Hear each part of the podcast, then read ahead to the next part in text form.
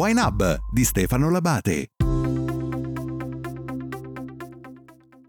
Che cosa cambia in vigna? Che cosa si sta facendo e che cosa si sta sperimentando? Che significato hanno parole come sostenibilità, biologico, cambiamento climatico quando si parla di vigna? Che lezione arriva dalla scienza? A Wine Hub, il podcast di Wine Internet Marketing, cerchiamo di capire come innovazione e nuove emergenze stanno cambiando il mondo del vino. In questa stagione ci concentriamo sull'impatto del Covid e con l'aiuto degli ospiti cerchiamo di stare al passo con i mutamenti del settore. Parliamo oggi con Maurizio Gili, agronomo, giornalista, docente di tecniche dell'agricoltura, con un percorso nel vino a tutto tondo perché è stato anche viticoltore, enologo, si è occupato di progetti di sviluppo e comunicazione. Gili è un raro esempio di tecnico e divulgatore del settore. Cominciamo dallo shock di quest'anno.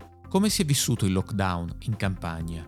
Guarda, questo lockdown è stato veramente il momento in cui chi abita in campagna come me, ma anche come tanti agricoltori, hanno potuto apprezzare il, il fatto di vivere in campagna come un privilegio, nel senso che indubbiamente questa chiusura è molto meno pesante, è stata molto meno pesante per noi che magari possiamo muoverci in un giardino, fare due passi fuori, eh, raccogliere, fare un orto. Eh, ovviamente non è, non è stata una, una, cosa semplice, però è stata molto meno pesante di chi vive in un appartamento.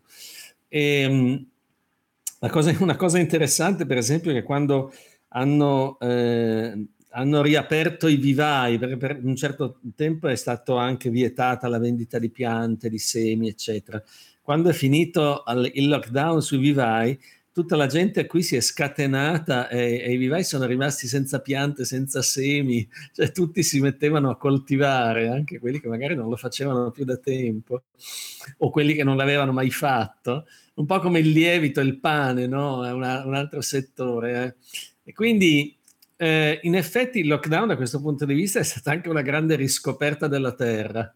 Parliamo di tradizione e innovazione. Il Covid sta accelerando in tutti i settori la spinta a fare qualcosa di nuovo, di differente, per adeguarsi e accompagnare il mutamento dello scenario del vino.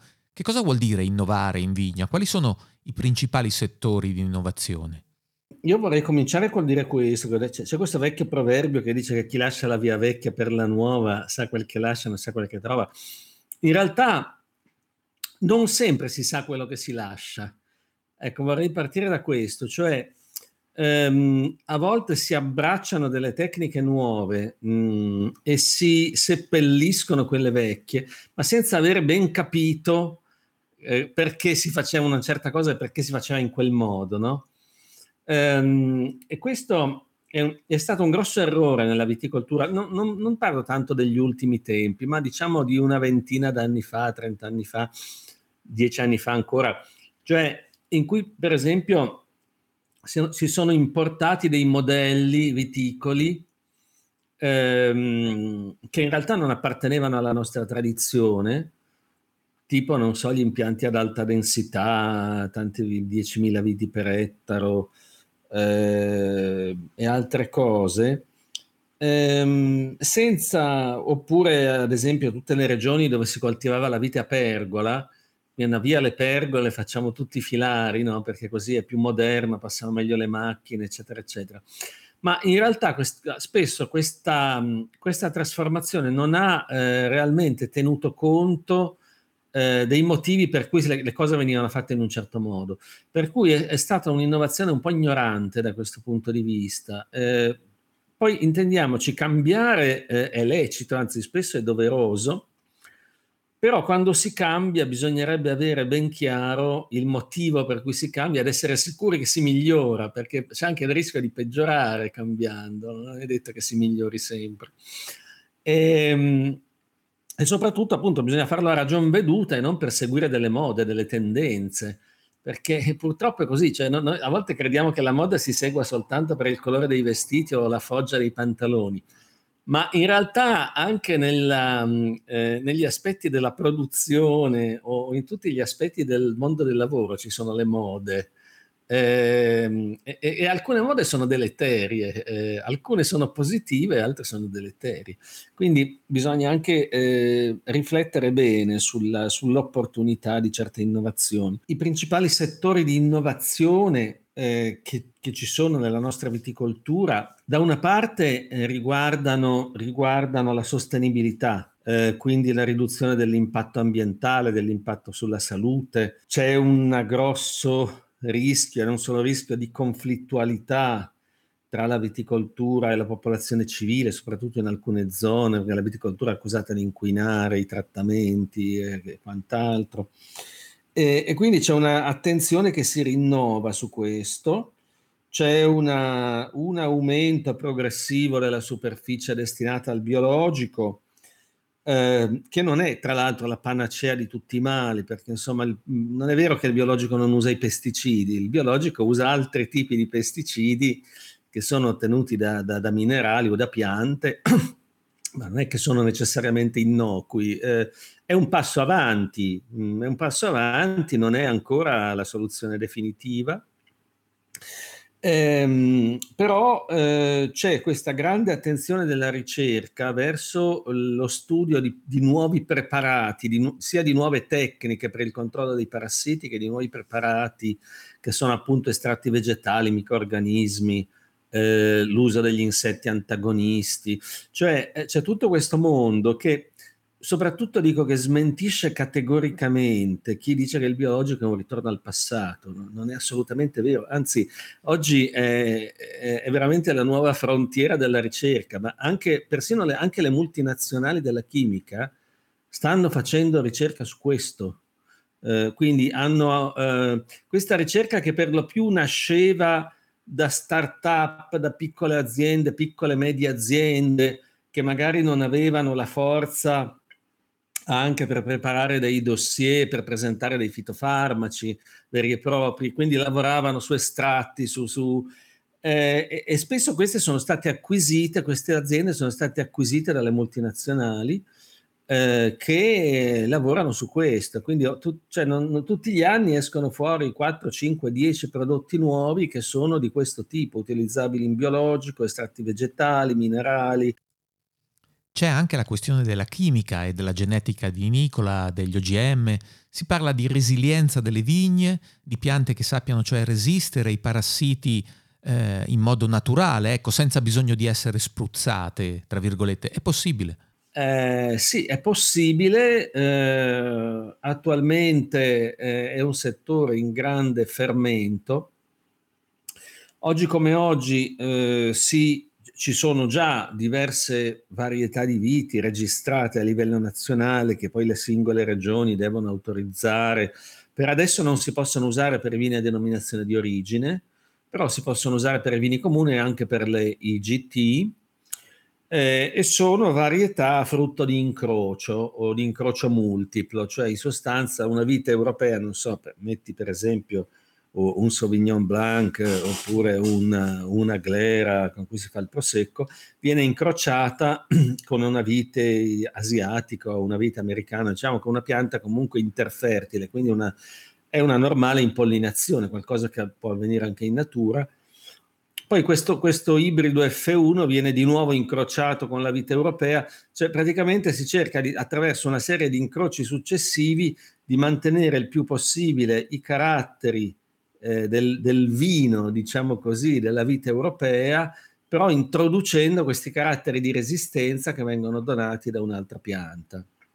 Ovviamente questo è un processo molto lungo e dai risultati sempre abbastanza incerti perché per come viene fatto, tu in realtà non riesci a prendere proprio quei due o tre geni che ti servono, inevitabilmente te ne metti dentro altri, ne perdi altri, insomma, quindi è un processo che comunque ha portato alla, alla, alla produzione di alcune varietà anche di, di, buona qualità, diciamo, anche se non sono ancora eh, veramente delle copie dei vitigni, dei vitigni da vino, sono qualcosa di un po' diverso e questa è una strada, naturalmente. Ehm, un'altra strada, eh, diciamo, eh, più eh, avanzata sarebbe quella della genetica, eh, quindi dell'ingegneria genetica. Ora, su questo ovviamente si apre un grande capitolo pieno anche di riserve e di contrarietà, però eh, c'è da dire che sulla vite più, non è che si parli tanto di OGM in senso classico, eh, perché mm, diciamo che il settore in generale è piuttosto ostile a questa, a questa idea di introdurre materiale genetico da una specie che non ha attinenza con la vite, eh, mentre viene visto con più, diciamo, possibilismo delle tecniche più moderne che sono per esempio quella della, dell'editing del genoma. Quindi in questo caso non c'è l'introduzione di materiale da fuori, ma semplicemente eh, in sostanza si inducono delle mutazioni, eh, si inducono delle mutazioni molto raffinate, molto puntuali, cioè toccando veramente pochissimo del genoma. Ehm, e praticamente la, la, cosa succede? Che si, si, è come se una, una, forbice tagliasse in un certo punto la catena del DNA e poi la pianta, la, la cellula la ricostruisce e ricostruendola può far sì che un, cer- un determinato gene o una coppia di geni eh, che prima si esprimevano rimangano silenti, oppure al contrario che prima erano silenti e si mettono ad esprimersi, perché eh, tu, sa- tu sai che i geni eh, cioè un gene codifica per una certa proteina, ma non sempre il gene funziona, non sempre è attivo. Eh, quindi qualche volta può essere possibile svegliarlo. Eh, no? Quindi questo risveglio del gene che si può attuare con questa tecnica, che è una tecnica molto raffinata e che in qualche modo imita quello che avviene in natura, cioè le mutazioni avvengono in questo modo e le mutazioni sono quelle che danno origine all'evoluzione, perché senza le mutazioni non ci sarebbe l'evoluzione. No? Ehm, quindi questa viene vista con un po' più di, diciamo così, eh, eh, con un po' meno sospetto. Ora, in realtà non sappiamo se questa tecnica porti, possa portare veramente a delle viti resistenti, però se ci si riuscisse capisce che è una, è una differenza notevole rispetto all'incrocio, perché se io incrocio una, una, pianta di nebbiolo con una vite asiatica, posso anche ripetere l'incrocio cento volte, ma non sarà mai un nebbiolo, sarà sempre qualcosa che gli assomiglia, ma non è uguale. Mentre se io induco una piccola mutazione, questa può avvenire anche in una gemma di nebbiolo normalmente, quindi quello sarà ancora un nebbiolo, no? Però sarà magari un nebbiolo resistente. Eh, quindi questo è, è veramente eh, un altro campo molto interessante ehm, di cui sentiremo parlare nei prossimi anni. C'è anche un, di, un grosso dibattito a livello giuridico su questo, perché attualmente queste tecniche innovative sono assimilate agli OGM dal punto di vista giuridico, per cui ehm, devono essere autorizzate da ogni singolo Stato, eh, quindi sono, c'è un limite, per esempio in Italia, alla ricerca in campo, si può fare solo in ambiente protetto. Quindi ci sono delle limitazioni che io credo che insomma anche, anche un ambientalismo intelligente, non, non talebano, dovrebbe essere d'accordo sul fatto che questo tipo di innovazione porta beneficio. Eh, che va perlomeno sperimentata, poi non è detto che debba essere adottata. Mm, Ovviamente ci vogliono tutte le cautele, le prove, le verifiche, l'analisi dei rischi, questo certo, sempre. Però non bisognerebbe escluderla a priori, assolutamente. Eh, e questo quindi è un altro grande tema di innovazione, la, la genetica. Un altro, un ultimo direi, tema di innovazione è l'elettronica, la meccanotronica, eh, quindi eh, l'uso di macchine intelligenti, l'intelligenza artificiale, Ehm, questa può aiutare molto eh, anche, in, anche, in, questo caso, perché ad esempio pensa a così idealmente a un, a un robot che percorre un campo di mais e, e strappa le, tutte le erbacce che non sono mais, no? perché le vede, le riconosce e le strappa. No? Quindi nessun diserbante, magari alimentato con un pannello solare, eh, quindi anche, anche, questa parte eh, può essere una, un grosso aiuto mh, sul tema della sostenibilità ambientale. Tutti i produttori sono, aperte virgolette, sostenibili, molti sono green o biologici o fanno vini naturali o ci tengono a sottolineare certi aspetti. Ecco, facciamo allora un salto perché questi temi dalla vigna occupano sempre più lo storytelling di tutta la filiera. Sembra che siano valori percepiti dai consumatori e in grado di avvicinarli o trattenerli al vino e dunque si assiste a un uso sempre più massiccio, forse disinvolto e non sempre chiarificatore di queste parole eh, usate come bandierine da mettere accanto a storie, marche ed etichette. Che rapporto osservi tra quello che succede nelle vigne e quello che accade nella comunicazione? Comunicare è relativamente facile se, se esiste la notizia.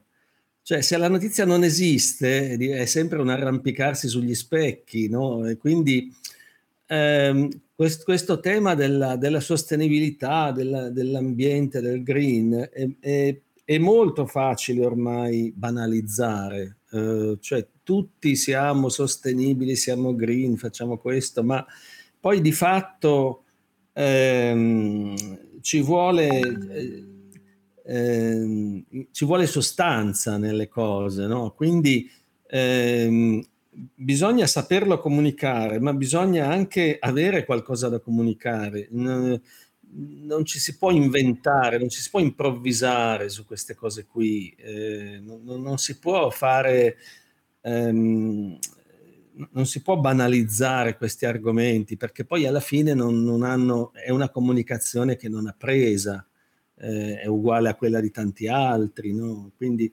ehm, l'azienda che, che, vuole essere sostenibile deve, deve eh, essere in grado di comunicare delle azioni concrete visibili, tangibili, eh, allora è una comunicazione che può essere efficace. Se no eh, sono, sono, sono, sono, bandierine, ma niente di più. La scelta di, mh, dell'aggettivo biologico, secondo me, è stata una scelta piuttosto infelice. Biologico vuol dire poco, vuol dire tutto e niente, insomma. Forse la, il termine anglosassone che organic era più era più centrato, ecco, ma in ogni caso a un certo momento eh, le, le, parole acquistano il senso che, che, gli viene dato dal consenso generale, quindi si potrebbe parlare anche dell'aggettivo naturale riferito al vino che adesso è molto, è molto in voga, ma in realtà vale un po' lo stesso discorso, tutto, tutto è naturale e nulla, e nulla è naturale. Certamente eh, l'agricoltura di per sé ehm, è qualcosa che non è naturale, nel senso che in realtà l'agricoltura è una lotta contro la biodiversità, nel senso che eh, io devo cercare di avere solo, eh, se ho un campo di mais, voglio avere solo mais, non voglio avere null'altro, non voglio avere insetti, non voglio avere erbacce.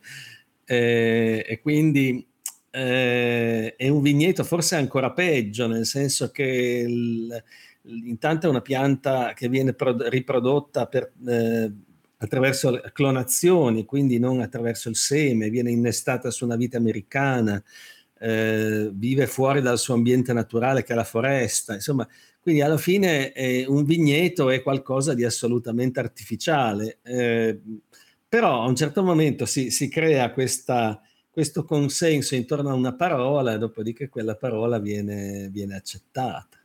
Però se, se vuoi comunicare qualcosa di importante devi saper andare oltre quella parola, perché sennò eh, diventa una, una, cosa che fanno tutti e che usano tutti e che, che perde la sua forza. Non possiamo tralasciare il cambiamento climatico. Quanto pesa questo fenomeno?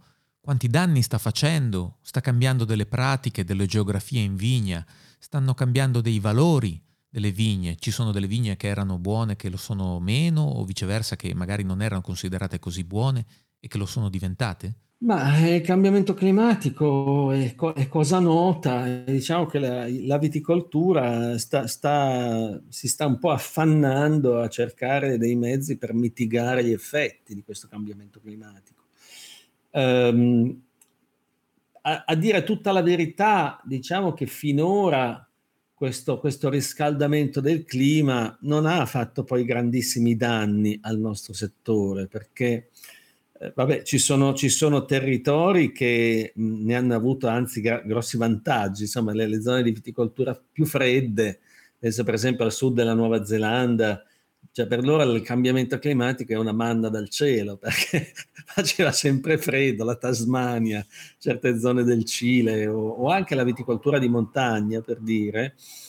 Eh, ma tutto sommato anche il nord Italia, cioè sì, ci sono in certe annate problemi di eccessi di calore, punte di caldo, però tutto sommato il cambiamento climatico ha ridotto la percentuale di annate negative, di annate fredde, fredde piovose, con vendemmie molto tardive, muffa sulle uve. Quindi insomma diciamo che finora tutto sommato non ha fatto grandi danni però eh, è chiaro che eh, se, se, dove, se, questo trend dovesse continuare, eh, i problemi saranno ben più gravi. I problemi saranno ben più gravi perché in parte già lo stiamo vedendo, c'è uno spostamento della viticoltura verso, verso nord, cioè in Inghilterra ci sono ormai 2500 ettari di vigneti. Eh, certe zone di montagna che erano state abbandonate dalla viticoltura tornano ad essere colonizzate. Questo è, questo è un aspetto positivo perché si ridà anche una, come posso dire, un valore a quei terreni. Ehm, per contro, le zone che erano già di viticoltura calda sono spesso in sofferenza. Pensa una, il, il, Piemonte, che è una zona, per esempio, eh, tradizionalmente considerata una zona temperata, diciamo, siamo sul 45 parallelo come Bordeaux, no? Eh, questi, questi territori insomma cominciano, cominciano, a soffrire un po' anche perché sono territori dove non c'è l'irrigazione, cioè noi le viti non le bagniamo, eh, quindi eh, quando ci sono questi periodi prolungati di caldo e di siccità viene anche un po' meno per esempio la tradizionale idea del sorino, cioè, quali sono oggi le zone più vocate alla viticoltura? Sono ancora quelle esposte in pieno sud con una pendenza di 45 gradi? Probabilmente no, perché in realtà sono, sono quelle più soggette a, allo stress termico, allo stress idrico. Eh, quindi, sai, una volta si diceva se vuoi vin- comprare un vigneto, vallo a vedere d'inverno, compra dove si scioglie prima la neve. Ecco, adesso magari sarei un po' più cauto, dice, ma magari non quella dove si scioglie più tardi, ma nemmeno quella dove si scioglie prima, ecco, una via di mezzo. Restiamo sul valore delle terre, sulla redditività delle terre dei contadini, ma diciamo anche dei passaggi di proprietà e delle acquisizioni da parte dei capitali concentrati a cui stiamo assistendo relativamente a vigne che danno i vini importanti e rinomati. Per Mille Vigne è una rivista rivolta ai viticoltori che hai diretto per anni e parlato delle aziende familiari che, tra vinificatori indipendenti e conferitori in cooperative sono la spina dorsale della viticoltura in Italia e in Europa, con centinaia, migliaia di piccole imprese. Ecco però tu dici che c'è un rischio oggi. I contadini potrebbero sparire perché guadagnano troppo poco, e allora vuol dire che c'è ancora un tema di redditività delle terre, ma forse non così nuovo, ma anche perché guadagnano troppo. Che cosa intendi? Il terreno agricolo, soprattutto il terreno viticolo, eh, ha questa strana caratteristica che il suo valore non è così strettamente legato alla redditività. Ehm, questa è una cosa un po' strana, diciamo, ma eh, è legata al fatto che la terra è un bene limitato. Questo eh, ce lo insegnano sempre gli economisti agrari, no? che la terra è un, è un, bene limitato. Se poi consideriamo il, la, la, terra, i, le, le, zone di collina adatte a fare una viticoltura di qualità, eh, è ancora più limitata. Eh, sta di fatto che il valore dei terreni eh, viticoli mh, mm, è in continua crescita, eh, quindi la, il mercato del vino ha avuto alti e bassi, eh, ci sono stati periodi di crisi, periodi in cui si andava meglio, parlando dei mercati dello sfuso soprattutto, cioè che poi sono una gran parte del, rappresentano gran parte del reddito dei viticoltori, o perché vendono sfuso o perché conferiscono cantine sociali, ma eh, di fatto il mercato del vino sfuso è, alla fine quello che più incide sul valore dei terreni. E, e, e abbiamo visto che comunque mh, mm, sì, cioè, ci sono delle oscillazioni, ma sostanzialmente su, sul, sul, medio e lungo periodo il valore dei terreni continua a crescere. Poi eh, ci sono eh, eh, elementi mh, abbastanza curiosi perché eh, se la, il valore dei, per esempio parlando del Piemonte, adesso non ho i dati sotto mano, ma comunque il valore dei terreni viticoli in generale, eh, metti che sia cresciuto, eh, non so, del 10% in 20 anni, se prendiamo i, terreni della Bassa Langa e i terreni da Barolo, questo valore è cresciuto, non so, del 200% o del 300%. Quindi c'è stata una segmentazione molto forte nei valori. Eh, le zone più prestigiose hanno acquisito valori mh, eh, favolosi, cioè oggi un terreno di Nebbiolo, da Nebbiolo da Barolo con un vigneto impiantato in una zona buona non, non costa meno di 2 milioni all'ettaro, milione e mezzo, 2 milioni all'ettaro. Eh, in altre zone non si arriva a 100.000, eh, in altre zone non si arriva a 60.000. Mm, quindi c'è una differenza enorme e questo comporta anche dei rischi per queste zone di grande prestigio perché eh, effettivamente il valore, eh, anche lì, il, eh, benché la, le uve valgano molto, il vino valga molto, se, se noi facciamo un, un, conto economico classico, in realtà la redditività non è tale da giustificare quei prezzi dei, dei terreni. Ma il fatto è che chi acquisisce un vigneto a Barolo acquisisce un valore patrimoniale principalmente, cioè acquisisce un bene insomma, eh, eh, compra un lingotto d'oro in sostanza, con la differenza che l'oro eh, può avere dei, delle oscillazioni, mentre il vigneto è più difficile, nel senso che nel corso del tempo continua a crescere o nel peggiore dei casi rimane stabile.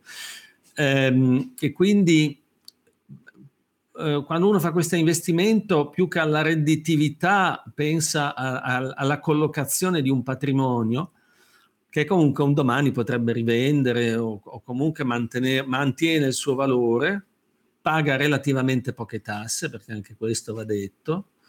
Ehm, però questo rappresenta anche un pericolo perché la, la, le, le, famiglie contadine, quelle che hanno poca terra, ehm, cioè la tentazione di, di, cedere il terreno, perché ovviamente chi è che è interessato a comprare, soprattutto delle proprietà un po' grandi, eh, sono le multinazionali, sono quelli che operano sui mercati mondiali, eh, che, hanno che, hanno anche tanta liquidità da impegnare eh, e, e, dove la, l'acquisizione di un vigneto a Barolo o a Montalcino è un investimento tranquillo, eh, magari poco redditizio, ma assolutamente tranquillo. Quindi nel quadro di una diversificazione degli investimenti rappresenta la parte per così dire, sicura. Eh, però questa cosa qui rischia un po' di mettere in crisi perché eh, se eh, metti un ragazzo di 20 o 25 anni che eredita la terra e, o, questo, o ha una, veramente una grande passione per, per il vino eh, e molti ce l'hanno, anzi devo dire che la maggior parte ce l'hanno per fortuna, ma se no, dice, ma eh, chi me lo fa fare no? di, di, andare a sgobbare sotto il sole eh, quando, posso, quando, posso, passare il resto della mia vita in Costa Azzurra, no? Eh, questo, questo è, un, è, un, è, un, problema effettivamente, cioè, quindi eh, per questo dico che un po' la, il rischio della... Ho scritto questo articolo che il rischio di, di veder sparire i contadini o perché guadagnano poco o perché guadagnano troppo. Chiudiamo invece su quello che non c'è. Quali sono gli argomenti assenti o poco presenti nel dibattito? Questioni che ritieni importanti per la comunità del vino, considerando l'impatto del Covid recente, ma anche delle altre emergenze di cui hai parlato. Problemi di cui si parla troppo poco o che restano senza risposte. Sì, forse una cosa di cui non si parla tanto è quella della formazione delle persone, cioè esiste un sistema formativo tutto sommato buono che per formare enologi, agronomi, tecnici del settore, anche se poi ovviamente quando si esce dalla scuola diciamo sia soltanto una, un'infarinatura, poi bisogna perfezionarla col lavoro, quindi c'è anche qui un'esigenza di, di formazione, ma, ma, oltre a questo mh, c'è un'esigenza formativa che riguarda figure più, eh, più pratiche, non so, trattoristi, potatori, eh, cantinieri, Ecco, questa parte qui secondo me è molto importante ed è un po', è un po trascurata perché in realtà ehm, le aziende non hanno tanta voglia di dedicare tempo e, e, e, e, investimenti alla formazione delle persone, ma d'altra parte non esistono neanche scuole, ci sono dei corsi, però insomma sono delle cose piuttosto minimali.